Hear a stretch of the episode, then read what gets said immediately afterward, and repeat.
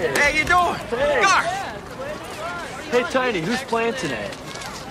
Jolly Green Giants, Shitty Beatles. The Shitty Beatles. Are they any good? They suck. Then it's not just a clever name.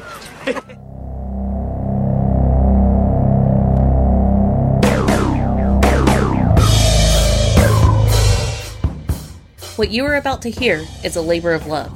Our love is for the music, and the music is for the people. We at Rockstrikes 10 and CNJRadio.com have always recommended that any music we promote on our shows be legally purchased, downloaded, and or streamed. We feel this way not only for our network of shows, but for all music-based shows. By supporting the artist in this way, more music can be created and the industry as a whole can prosper.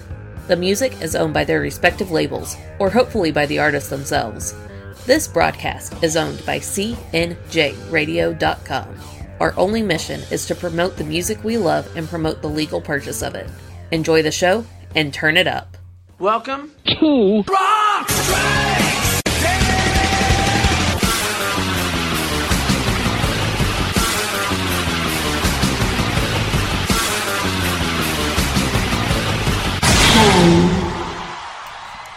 Welcome to Rock Strikes 10, the show guaranteed to always give you 10 songs, no more, no less. My name is Joey. I want to thank everybody for tuning into the show here today, especially if you're doing it at the central station of CNJRadio.com. Okay, gear up. We are in the second half of the top 80 albums countdown of 1992. So let's get into number 40 right here. Seems like there's a lot of sophomore albums here on this countdown, this one being no exception, the second ever record released by Kyuss. The album's called Blues for the Red Sun. It came out on June 30th of 1992, co-produced by Chris Goss, who is actually the lead singer of the great Masters of Reality, and co-produced by the entire band as well.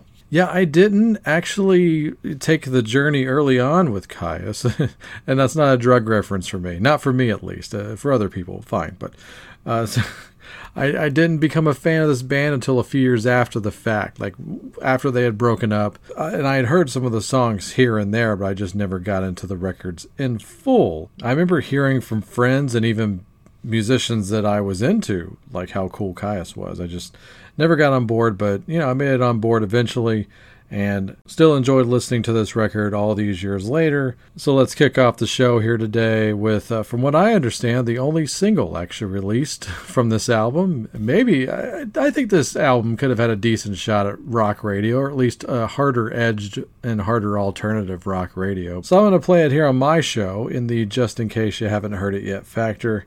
So kicking off the show today, this is Kyuss with Green Machine.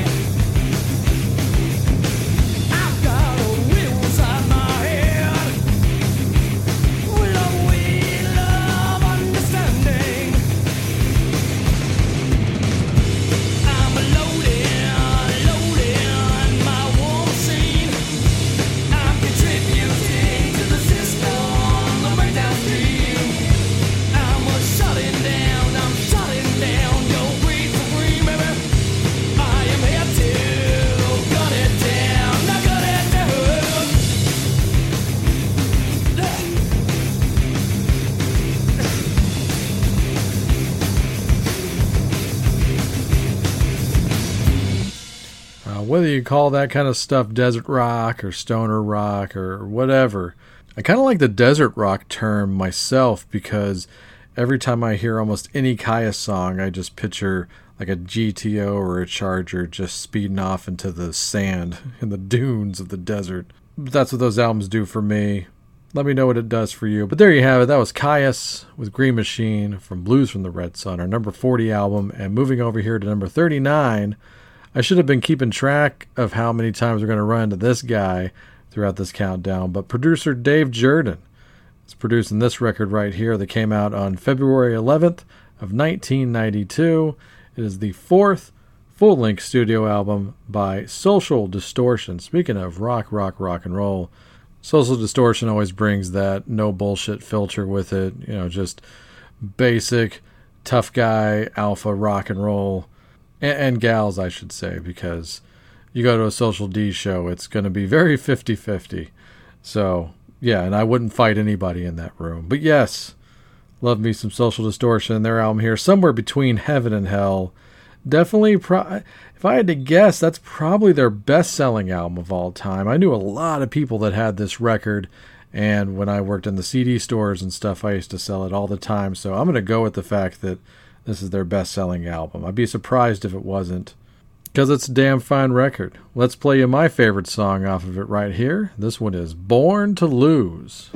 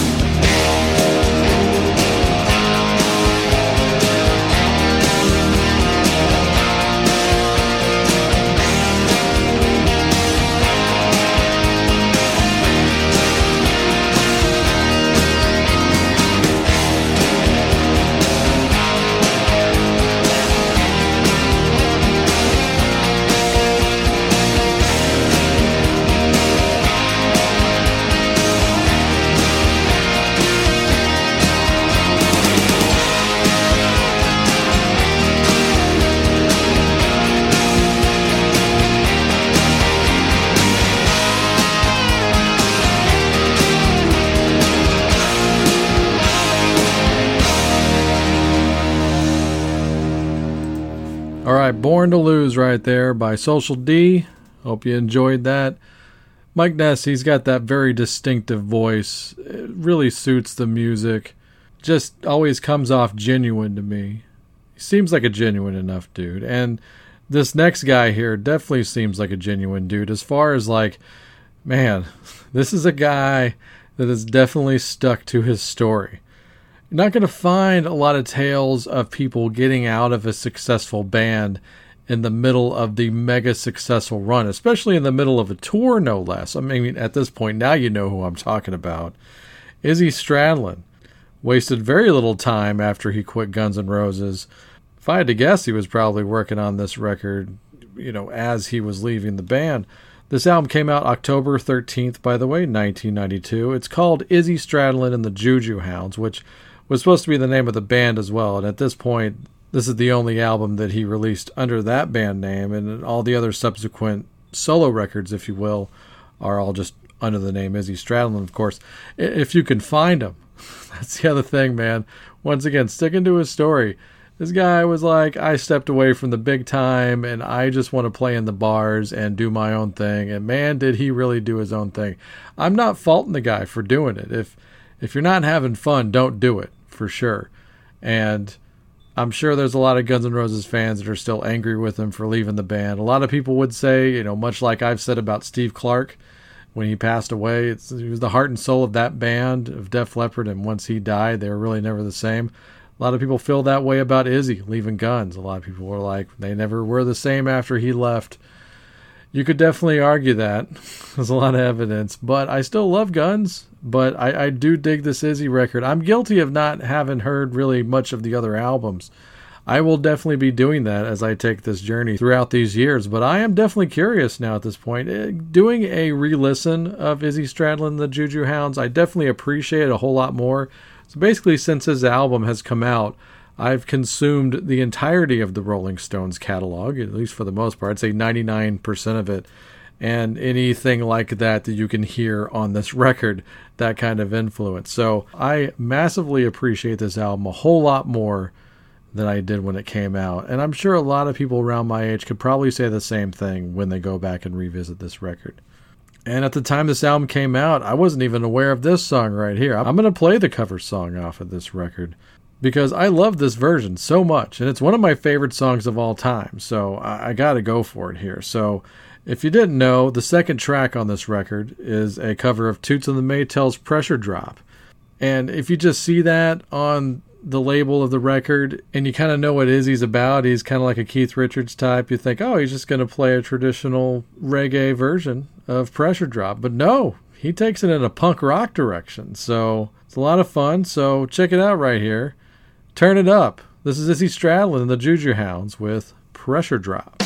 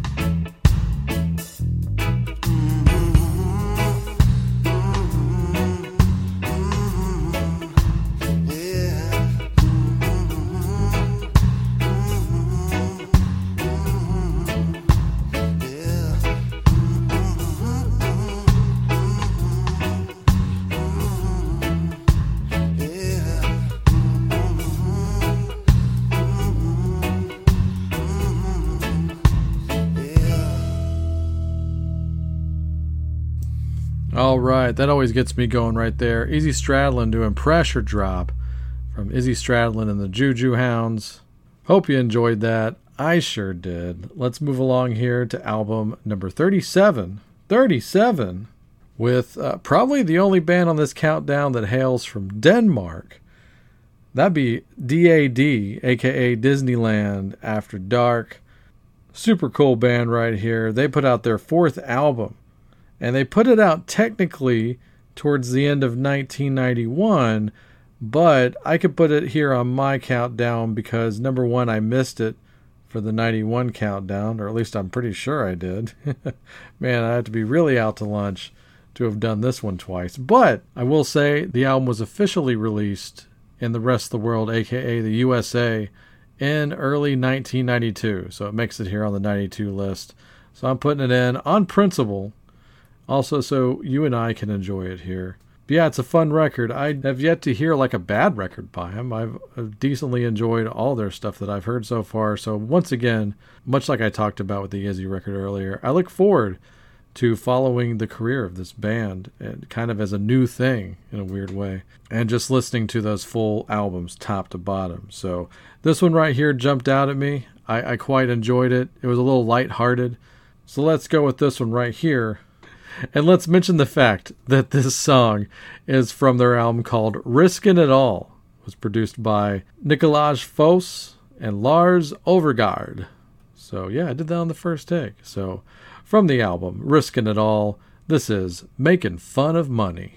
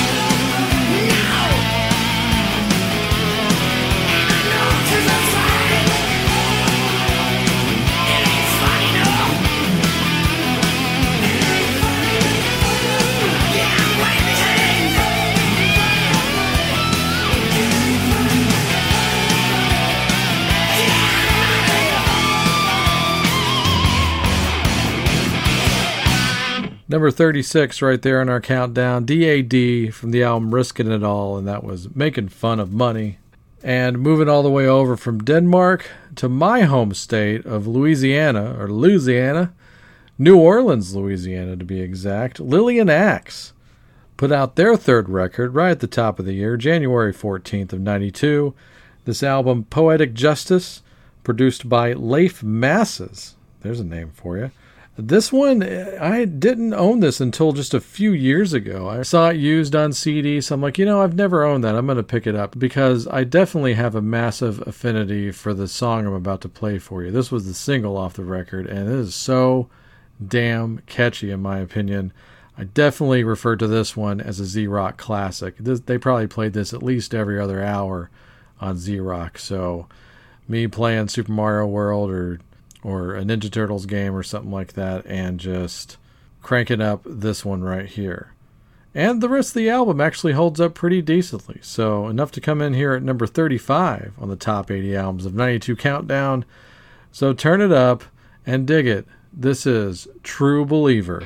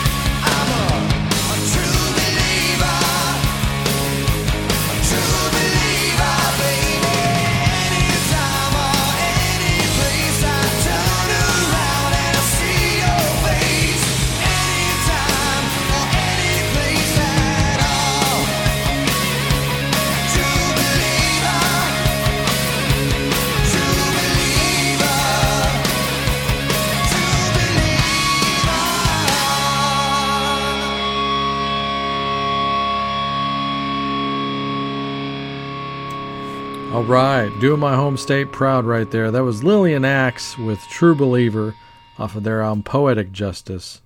Hope you enjoyed that. Moving over to LA, Los Angeles, California for yet another band's third album right here. And this is a case where the band's best selling album truly is their best album, if you ask me. And I'm sure a lot of people would agree with me here. But this band put out their third album here on April 14th, 1992, produced by Butch Vig. There's that name again. And yes, L7 and their record Bricks Are Heavy. This is just a nice, heavy, rockin' riff fest of an album, and I dig it. I definitely have had this pretty much its entire lifespan, and I definitely throw it on every now and then, and it's still very enjoyable. It's interesting. It's kind of a record I can play in any mood, whether I'm pissed off or I'm in a good mood. It just kind of works. And there's definitely a lot of kick ass songs on here. I've even played some of them on the show before. I've played Monster before, that's great. You probably know Shit List, that was used in Natural Born Killers. I remember seeing the video for Everglade a lot on Headbangers Ball, and I like that one a lot too. But like I did with a few other bands on this countdown, I'm going with the super duper obvious song, the big hit, because this song still rules, and it's definitely something that belongs on any wrap up of 1992. So turn it way up, because yes, you must. This is L7 with Pretend We're Dead.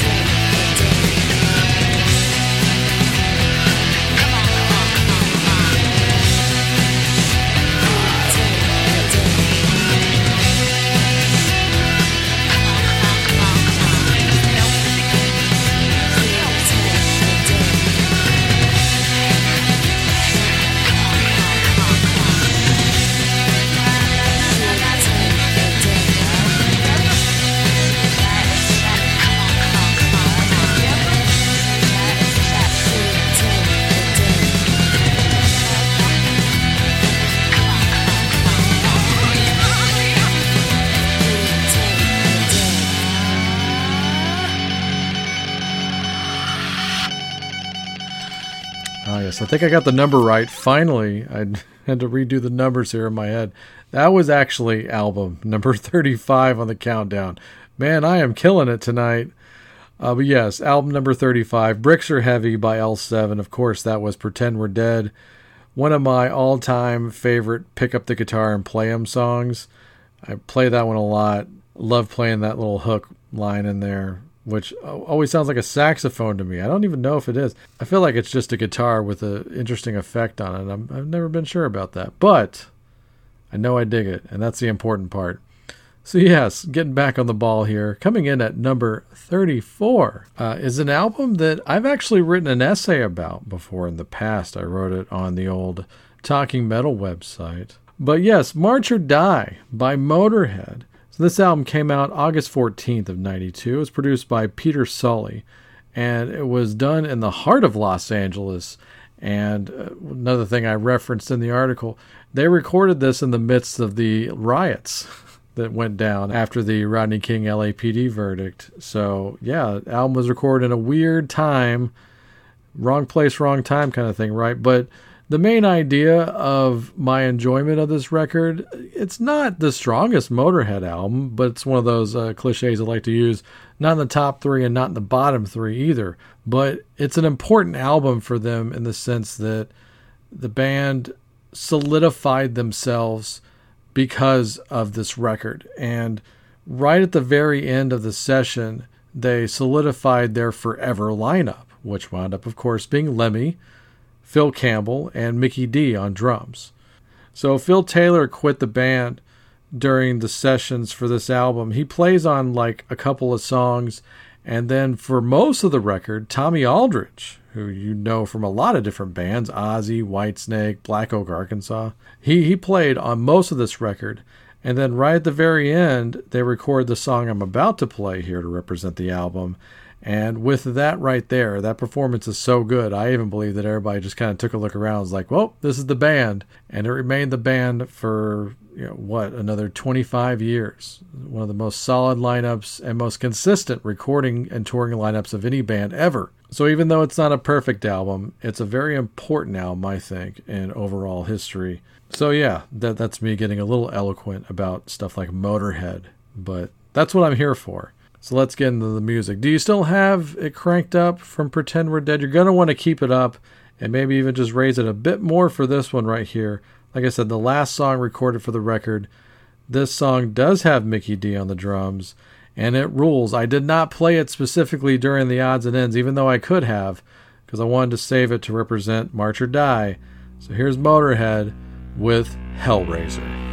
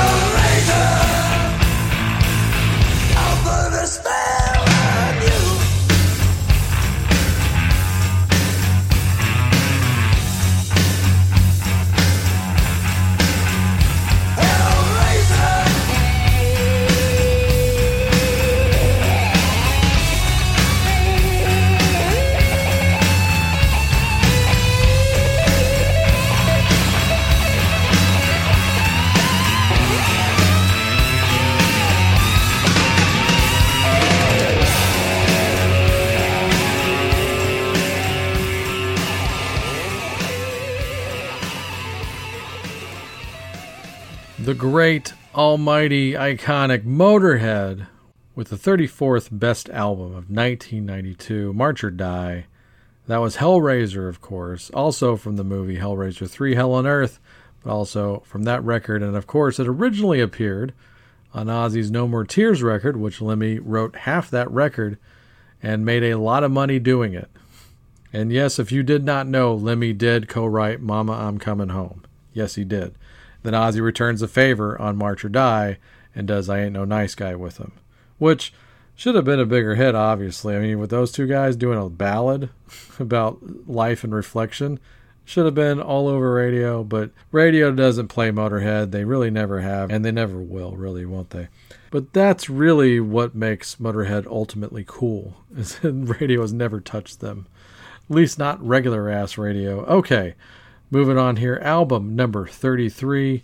This band's second album right here, and they are just on the cusp of becoming a really, really big deal and they'd get a lot of buzz on this record, but they wouldn't become superstars until their third album. But this is a band I got into due to my friendship with my best friend in the whole world, Chris, the C of C&J. And this is a band I resisted just because they were popular, and it was a stupid reason to reject a band outright.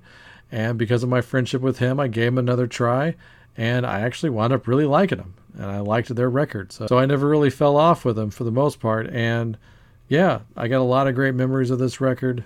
And I would definitely say if you're sick of a lot of the obvious songs by this band, give this record a shot. So I'm talking about The Offspring. They put out their second record, Ignition, here on October 16th of 1992, produced by Tom Wilson, who I mentioned that guy on the 82 countdown just recently because he had produced Dead Kennedy's Plastic Surgery Disasters, and he also produced one of my all time favorite albums, Stiv Bators Disconnected. So that guy's got some cred, making the offspring sound good here on this record. And I could have picked a whole lot of different songs from this record, but it had to be this one. If you're out there, Chris, you knew it had to be this one, right?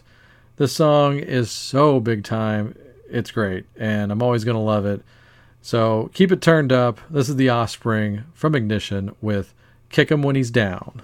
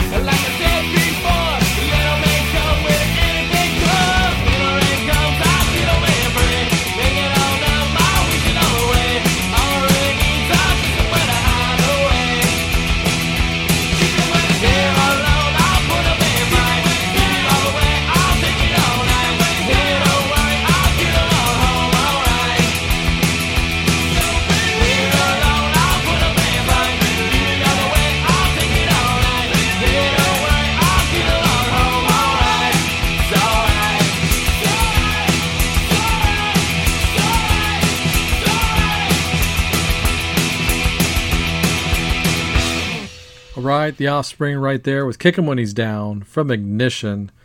They're about a year and a half away at this point from becoming one of the biggest rock bands in the whole world. Uh, to the surprise of everyone, I think, including them. But it's it's a great story. But we'll talk about that on a future countdown. Moving on here to album number 32, a guy who I'm a huge, huge fan of. And I was actually lucky enough to run into this record for its initial run, and it definitely wasn't promoted all that well, but I caught it probably the one or two times they played the launch single off of this on MTV, and I was like, hey, I know that guy. He used to be in the Georgia Satellites, and I love the Georgia Satellites. So, yes, Dan Baird put out his debut solo album sometime in 1992. This album called Love Songs for the Hearing Impaired produced by super producer Brendan O'Brien, whose name has popped up a few times, I think, already on this countdown, and probably will a few more times. Yeah, big fan of Dan, hell of a songwriter. Check out all those three Georgia Satellites records, and you'll hear how great of a writer he is, and just understands the best aspects of roots and rock and roll and all that good stuff. And it's all throughout this record here on Love Songs for the Hearing Impaired very tempted to go with the song that hooked me, which is I Love You Period, which is one of the most witty songs I think I've ever heard, especially the chorus. It's great. But I'm going to go with this one right here. And the reason I'm playing this, this reminds me of one of my favorite Georgia Satellite songs called Dan Takes Five off of their last album. And so just one of those like hit the road and just keep your foot on the gas pedal. It's one of those kind of songs. So I'm going to play it right here because I feel like it right now, especially after all these other great songs. So let's keep the tempo up tempo with Seriously Gone. Baby's gonna wonder which sweet thing got took off too. Why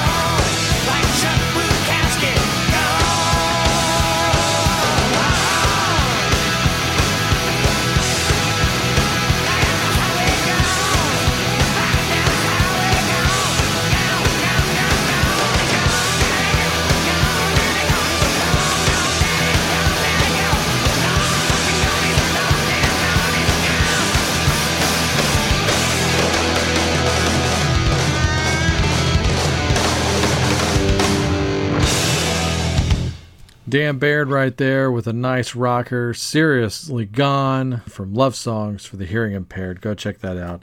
I, I would have to say, and I, I didn't mention this earlier in the episode, And not a knock on some of the earlier stuff I played on this episode, but I'd say as of the L7 record on this episode in this countdown, that's the line of pretty much I would say you need to own all these records. So going with that. And a lot of these episodes you're still hearing, they're kind of in blocks of the points. So you can play around with the order if you want in your own head. I really got to tell you about some of the stuff I cut out on a future episode. It's kind of weird and I'll probably get a little bit of pushback on it, but I'm prepared for all the pushback. I'm already getting some flack, which is totally fine. I I'm fine with the constructive criticism. That just means you guys are listening. Sure I'm going to hear about this one, but like I said, this this had a lot of points, so I'm just having a don't hit me moment right here because this is just how the album fell on the list. But yes, hey, let's have a strong closer on the episode, shall we? Coming in at number 31 right here easily, I think, the most popular album by this band. I mean, it would have to be. I'd be surprised if it wasn't in sales and just all around greatness. I played a lot of up tempo stuff here on this episode, so we're going to bring it down here at the end, even though I say we're going to finish strong with uh, one of the more popular and successful sophomore albums of all time. This album came out on September 29th, 1992, produced by Dave Jerden. There's that name again. And yes, going to talk about Dirt by Alice in Chains. Don't gasp. Sorry, I can hear you out there. Do not gasp.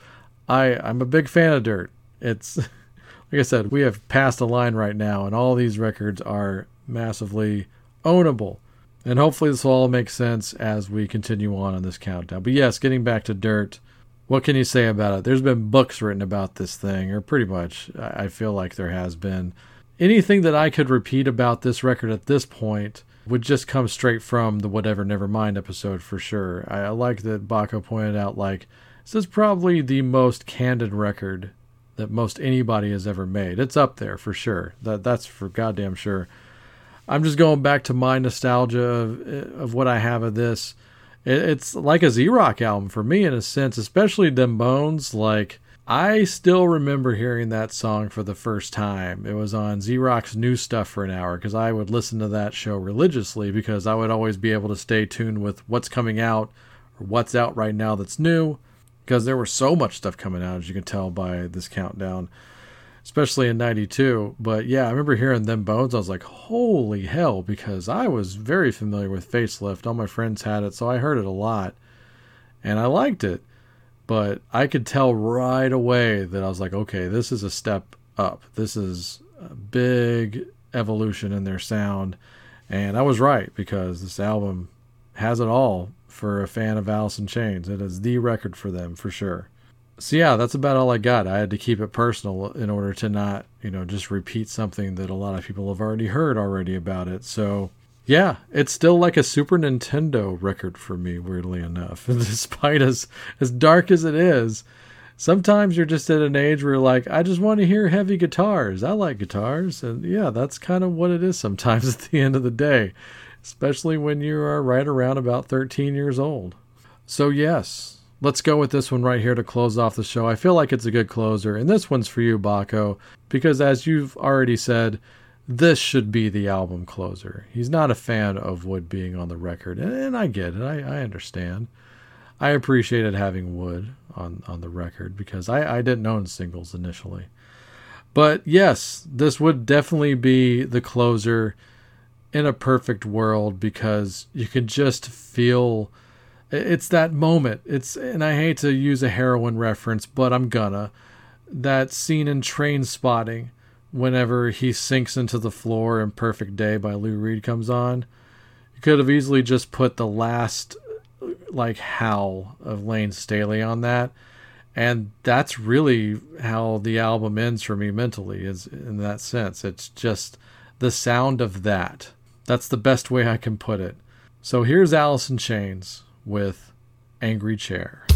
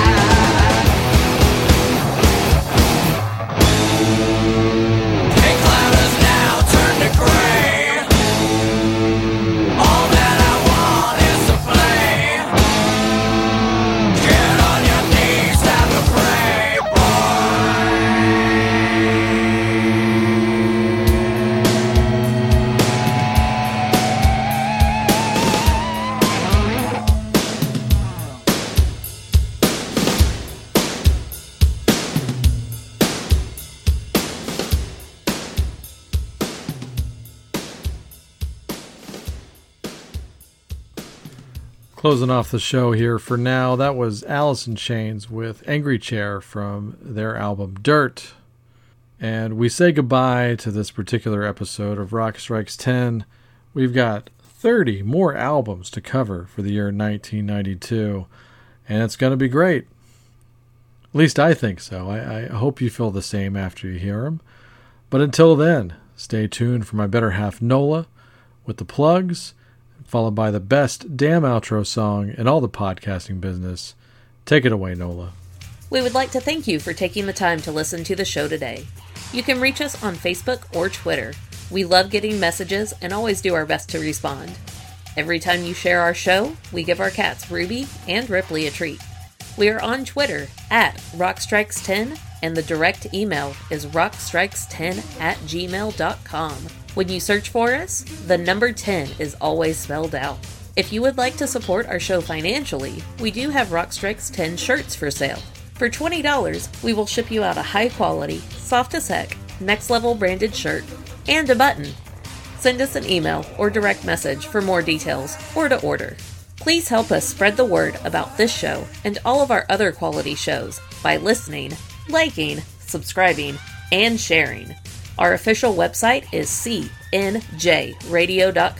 You can visit this site for all episodes of Rock Strikes 10 going all the way back to episode number 1. While you're on cnjradio.com, check out some of these other quality shows. The Wrestling House Show, a pro wrestling podcast unlike any other. The Synaptic Empire audio transmissions, hosted by Randy Brown, a true alternative. The Last Theater, starring Chris where cinema's trash is treated like treasure, and the I Am Vinyl podcast with Pete LaRussa and occasionally Joey. We also highly recommend that you check out our good friend Mark Striegel, who can now be heard exclusively on SiriusXM as part of Ozzy's Boneyard and Hair Nation. Last, but certainly not least, we would like to give an extra special thanks to the great Pete LaRussa and the band Spacebeard for the best outro song in the business.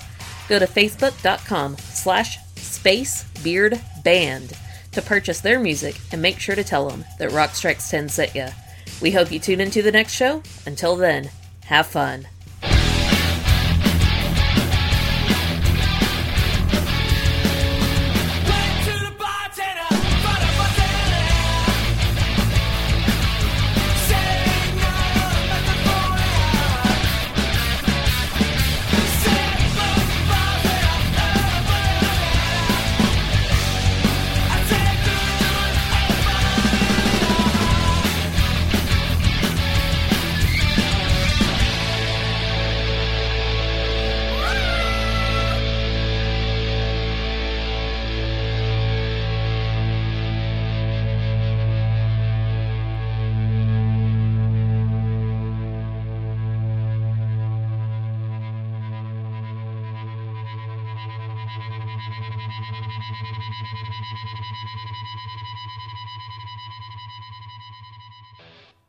Post game show is brought to you by.